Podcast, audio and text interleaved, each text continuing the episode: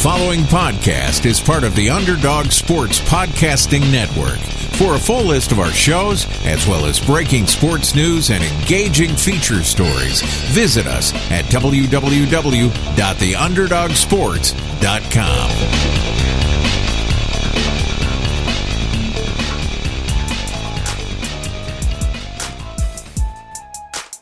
Basketball Society.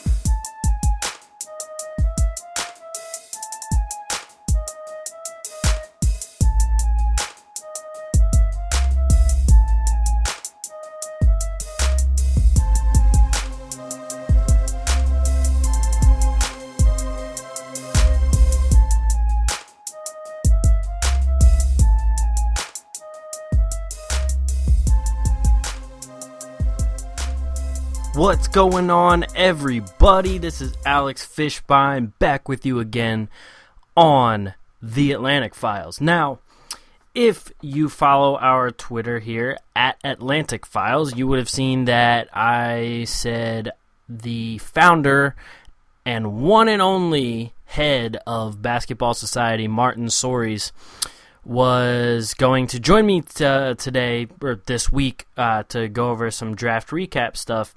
Some things came up. He had to coach uh, some more people signing up for Basketball Society Elite Training.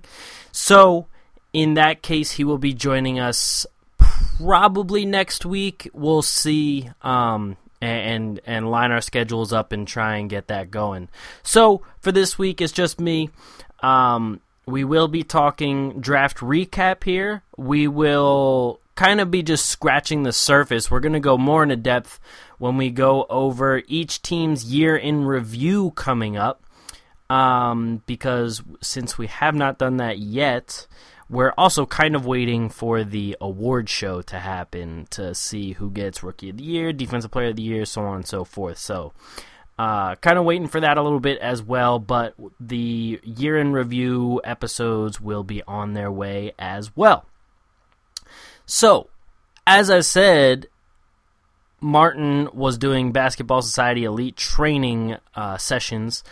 Um, as I've been saying in recent episodes, if you would like to better yourself in the game of basketball, definitely head over to basketballsocietyonline.com and check out the Basketball Society Elite Training. You can check out the bios of our coaches there as such as Martin Sories himself. You can sign up for some sessions, you can see how much sessions cost, so on and so forth. Um, he is really on the court 24 7. This man lives, breathes, eats, sleeps basketball. So, if you're wanting to learn from somebody who is dedicated to not only making you better, but dedicated to the game itself, then look no further than Basketball Society Elite Training and head coach, founder, and all around GOAT, Martin Sories. So, we have some draft things to talk about. So, we're going to start here. Well, first off, by saying that the Toronto Raptors didn't get anybody. They didn't have any picks, so naturally, they're not going to draft anybody. so, I have this whiteboard here that outlines the projected starting five of each team in the Atlantic, the people they ended up drafting, the people they drafted and traded away. And the first team I have on here is none other than the Philadelphia 76ers. So the projected starting five I have here. Now, I have a little bit of a slash on the shooting guard because we still have to wait and see in free agency what happens to really see who is going to be there. I mean, we have to wait and see a lot of things for especially for the Sixers in free agency to see what is going to happen and who's going to be in what position. But right now, I'm not including any free agents outside of the team. And with their starting five, projected starting five, I have Simmons. For shooting guard, I have Fultz slash JJ Redick then Robert Covington, Dario Saric, Joel Embiid.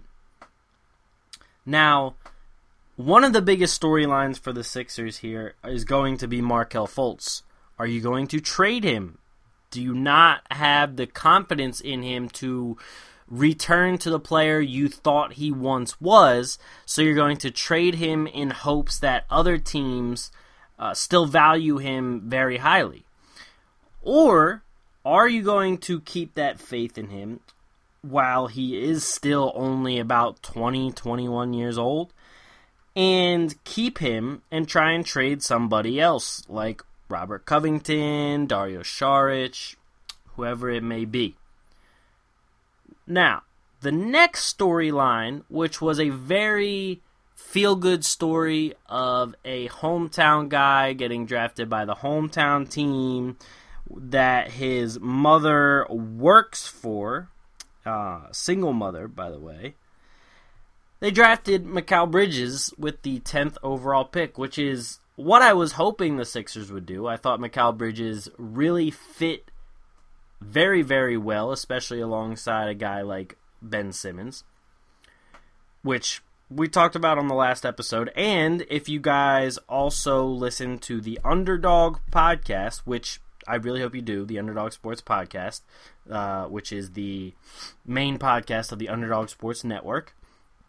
I jumped on there for a live mock draft with a, a few of guys on there. The uh, head of Tankathon, one half of the Hardwood Homies, and of course uh, the head of Underdog, Chris Horwedel. So, um, if you didn't check that out, go listen to that because even though it's a mock draft before the draft happened, there's still a lot of good information on there and a lot of uh, scouting stuff that a lot of us put out there. So if you want to learn about some of these guys, we did bring to the table with some information about some of these guys.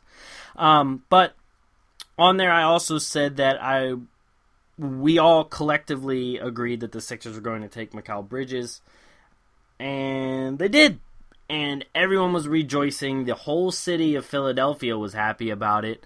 Um, you could see how ecstatic Mikal and his mother were.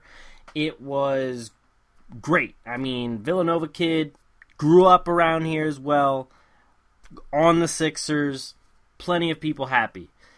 Then Woj hits us with a Woj bomb at number 16 Phoenix selects Zhaire Smith, then trade him and the Miami Heat 2021 first round pick to the Sixers for Mikal Bridges. Now, my initial thought right away, without looking anything up, without diagnosing anything, was to be upset. Personally, I liked Mikal Bridges like I said, he's a hometown guy, so it was a feel good story, and it made me feel good. it's like a feel good story is supposed to make you feel. It made me feel good. I'm not gonna lie about it. But after digesting it and really looking up what exactly could happen, this 2021 first round pick from the Miami Heat could really turn into something very, very valuable. The Miami Heat are not on an upward trend of any sorts. Um, their best players right now look like they're going to be heading out the door. It looks like Dragic will probably be heading out the door. It looks like Hassan Whiteside will probably be heading out the door. So in that case, we have a very close to retirement Dwyane Wade, uh, Justice Winslow, Josh Richardson and Tyler Johnson as your best players on the team. So there's not much to look forward to if that is really your core because if I if if I had a gun to my head and I had to guess when Dwyane Wade was going to retire, I'd say within the next two seasons. I'm not saying he's terrible right now. Like he still can produce and have an impact, like we saw with Game Two against the Sixers when he really took over and and the Heat ended up winning. But he's also nowhere close to the same Dwyane Wade that won all the championships with LeBron and without LeBron, and really carried the Miami Heat and made the Miami Heat into the force that they used to be. On top of that, Justice Winslow, who showed some promise early on in his rookie season, really seems to have plateaued already. Josh Richardson is just way too inconsistent, and Tyler Johnson's even more inconsistent than that. So, this 2021 pick could be very, very interesting. Also, given the fact that the one and done rule might be completely erased by then. They they that's when they can really start taking a look at the prep guys instead of having to wait for them to go to college and everything.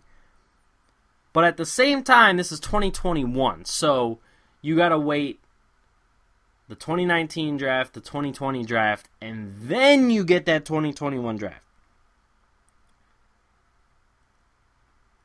within the next three seasons, Miami might have been able to pick some people up, draft some people within the last two seasons, and be better than what they are right now.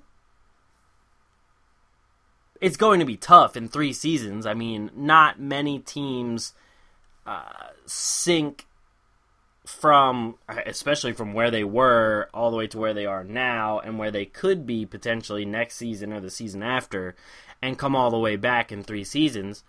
But that's still three years of potential moves that could happen. Either way, it's a very valuable pick, and the Sixers get the second guy on their big board. Mikal Bridges obviously being their first, but they said that Zhaire was right there. It, it was like 1A, 1B, I, I believe is what Brett Brown said. Now, Zhaire, great kid. I mean, really looks to have a lot of promise. Younger than Mikal. Uh, people are really saying he's going to be a better defender than him, uh, which could be a toss up because Mikal has some great defensive skills himself. But Zhaire eh, has, I mean, if not the most athleticism in this draft, pretty close to it and he gives the Sixers a guy who can at least defend the best guard on the other team. Maybe not right away, but he projects to be almost like a Avery Bradley type of player. And that isn't bad. Um, now he doesn't have the offensive game that that Bradley showed in like Boston um, there, he still has a lot of offensive abilities to work on. He's not a guy that works really in ISO or works off the dribble really at all, unless it's using his athleticism and dunking at the rim. So while they don't get a guy who can create with the ball, they do get a big time defender, which means now you don't have to put Robert Covington on guys much, much faster than him and just try and hope that his length will bother them enough. Now you have a guy that, along with TJ McConnell, can guard guys like Terry Rozier, who might be a little bit quicker than the rest of the team. But then you look back at it and you say, well, they're not really going to have Terry Rozier next next time around because Kyrie is going to be back. So it's a little bit different. but Zhaire's still a solid pick. Uh, it, really, most of the Sixers fans are just upset because it was such a great story to get Mikal Bridges, that local guy. And so after trading him, and the fact that they traded him, and Mikal was still like in an interview about what it meant to be playing at home and everything, and he didn't know he was traded. And so everyone was like, oh, it's classless, blah, blah, blah, acting like this never happens before. Um, but it's a business. These guys are still looking to make the best move possible and trying to get a championship. Whether it's the right move or not, we're going to have to wait and see. We're going to have to see how it pans out. Could be a few seasons before we even see a glimpse of whether it's a good move or not. So it's going to be a while. Their other two picks uh, at the end of the first round, the Sixers got Landry Shamet, or Landry Shamet, sorry. Um, he's a shooter, just plain and simple. There's not really all that much else he's known for. He, I mean, shot north of 40% for his career in, in college, so that that's huge. I mean, the Sixers need to surround Ben Simmons with plenty of shooters. We saw that this past season and in the playoffs how if the shooters are on, this team is crazy because Ben Simmons will find them. And the fact that these shooters are going to have more open shots, especially if A, Ben Simmons gets a jump shot, and B, Joel Embiid is hitting his shots. So, uh, getting another shooter is never a bad thing.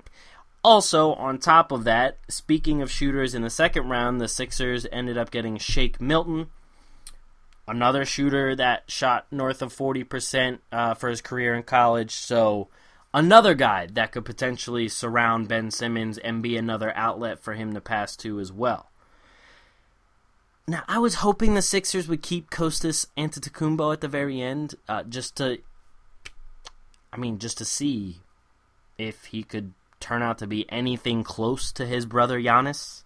But, of course, they traded him as well. So, really that's that for the Sixers. Those those are my initial reactions. I mean, we're like I said, we're to go more in depth about this about how it fits with the team and how the team might be able to set up around uh, Simmons, especially with these rookies now that they've just drafted and and any potential free agent moves they would make.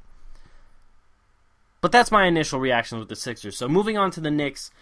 Uh, I have their projected starting five as Ntilikina slash Mudiay because even they don't really know who their starting point guard is. Um, Courtney Lee, Tim Hardaway Jr., Kristaps Porzingis, Enes Kanter. They ended up selecting Kevin Knox and Mitchell Robinson. I really like the Mitchell Robinson pick, especially because it was very, very late. It was in the second round. I believe it was in the 40s.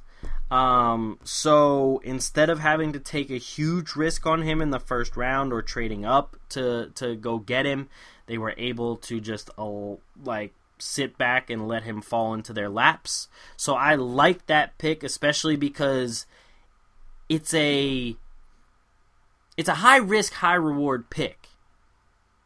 But the risk wasn't much because he fell so far.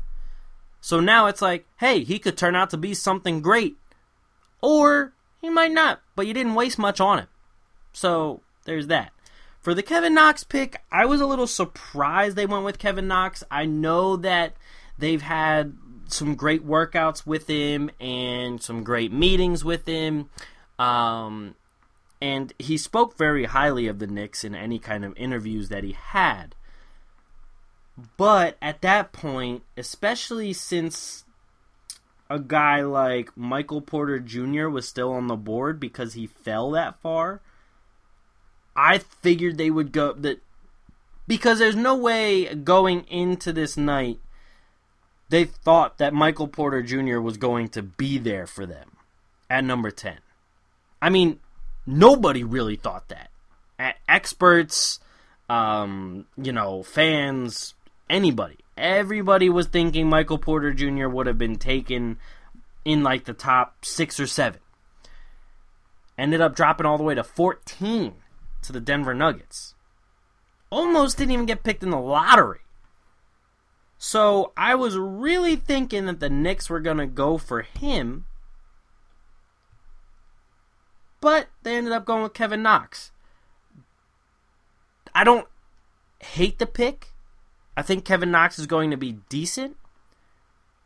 There, there's just this weird gut feeling that he's also not going to be great. He'll be decent, but not great, which is what the Knicks need the most. They found their centerpiece in Kristaps Porzingis. Now they need that 1B option. They got 1A. They need 1B. And can Knox be that 1B? Can he be the wing that the Knicks need to keep up with the rest of the NBA moving forward? I'm not really sure. I'm leaning more towards no than I am yes. And with the ninth overall pick and a guy who's still a, a very high risk with his injury issues, but also projected to be quite good in Michael Porter Jr. I, just feel like at that point you would have gone with him. Or even Mikal Bridges. Like, uh, Bridges was another guy that they were really looking at, and a lot of people said that they loved him, but he wasn't there. I mean, obviously, if they, if, uh, if there were guards still there, like, um, let's say Trae Young or Collin Sexton, I definitely believe they would have gone with with them. I mean, easily. Uh but as we all saw, they were not there. so overall with the Knicks, I feel okay about it. I like the Robinson pick. The Knox pick is okay. But I'm not like thrilled or over the moon about it either. So a lot like the Knicks themselves. Moving on to the Boston Celtics.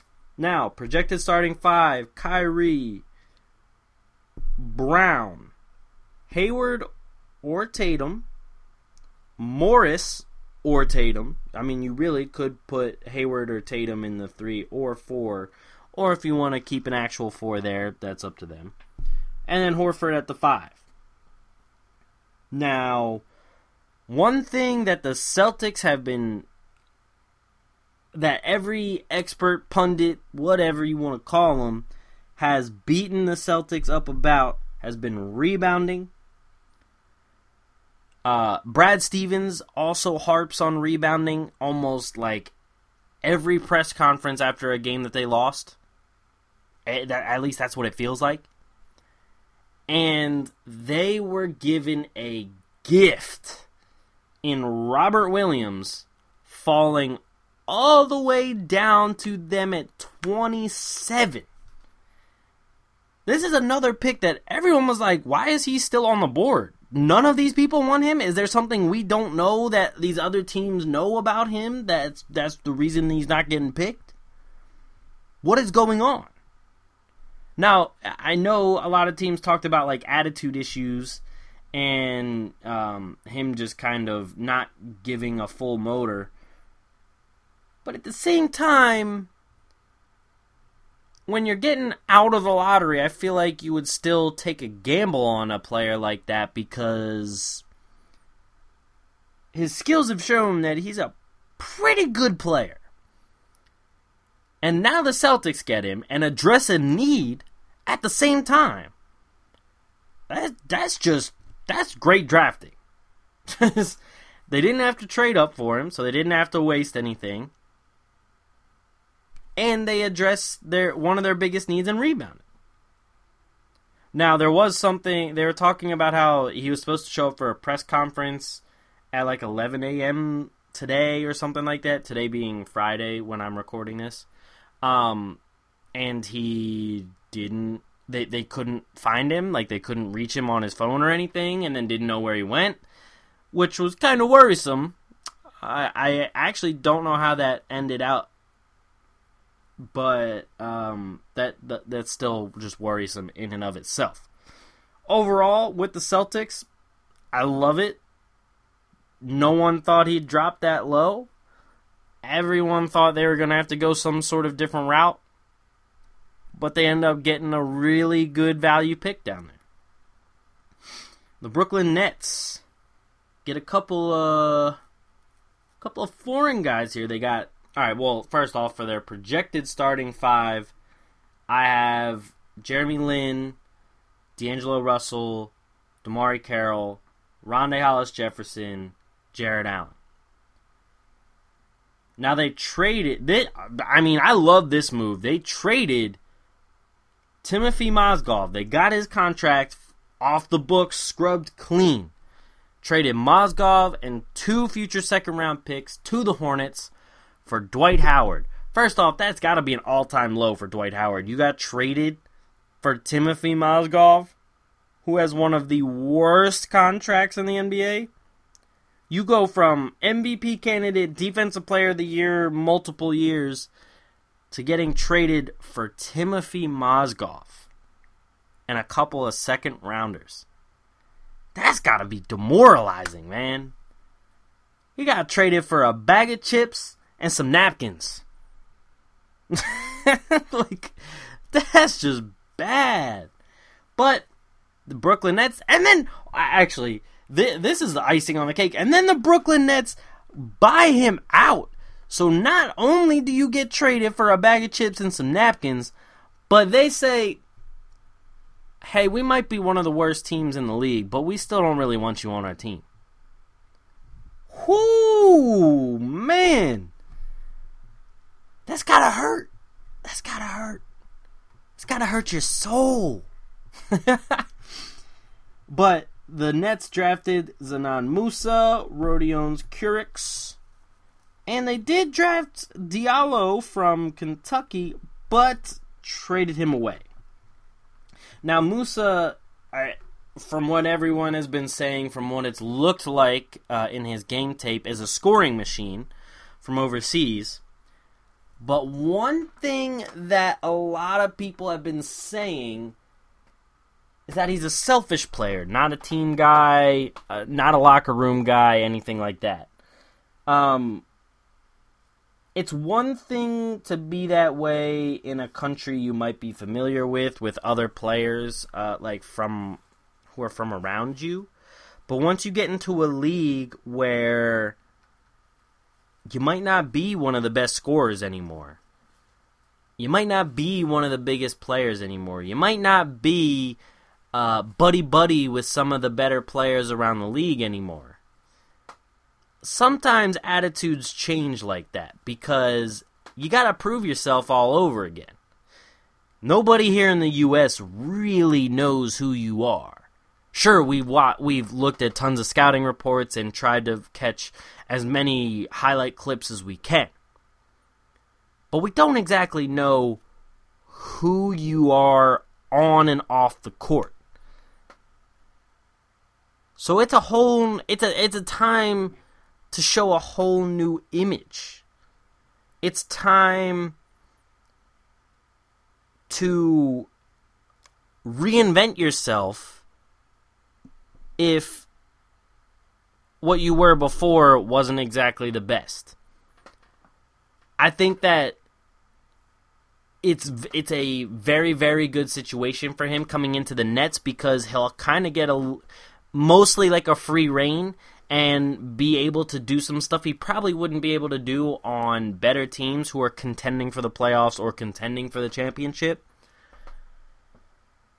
But it's also going to be tough because players like that who if he is as selfish as they say and everything playing on a bad team and not getting all that much playing time or not get or not being given the green light they tend to act or they, they tend to be pissed off by that and so it's going to kind of test his character and see will you step up and show us that you're going to to bring this scoring ability to our team, or is your attitude going to hold you back from that? And so, but but for Brooklyn, I like that pick because, I mean, you have nothing but time. Like you still are another handful of seasons away from really truly contending. So, I like the pick. There's just a lot of mystery surrounding it. Overall, though, I like what the Nets have been doing. especially with the moves to get some contracts off the books. I hope they keep going. But that's it for me this week, guys. Thank you for listening to another episode of the Atlantic Files brought to you by BasketballSocietyOnline.com and the Underdog Sports Podcast Network. Make sure you guys check out both websites. A lot of great content on both of them. Uh, for Basketball Society, we have a summer camp coming up. You can sign up to uh, uh, sign up to go to the camp on Eventbrite. It is based in New Jersey. We have a lot of cool coaches coming from the New Jersey area, so definitely check that out. If you go to our website, basketballsocietyonline.com, you'll see a flyer for it on the right hand side. Click on it, and you can sign up for it. Uh, and and that'll be on Eventbrite. It'll have the prices and everything. It's you can sign up for the whole week. You can sign up for a day, whatever it may be. Um, and then we also have clothing on its way for Basketball Society. So keep your eyes out for that. T shirts, hats, shorts, pants, hoodies, whatever. They will be coming with Basketball Society's logo straight across. So make sure you're ready for those. Anyway, thank you guys for listening to another episode. I'll catch you guys next week. Peace.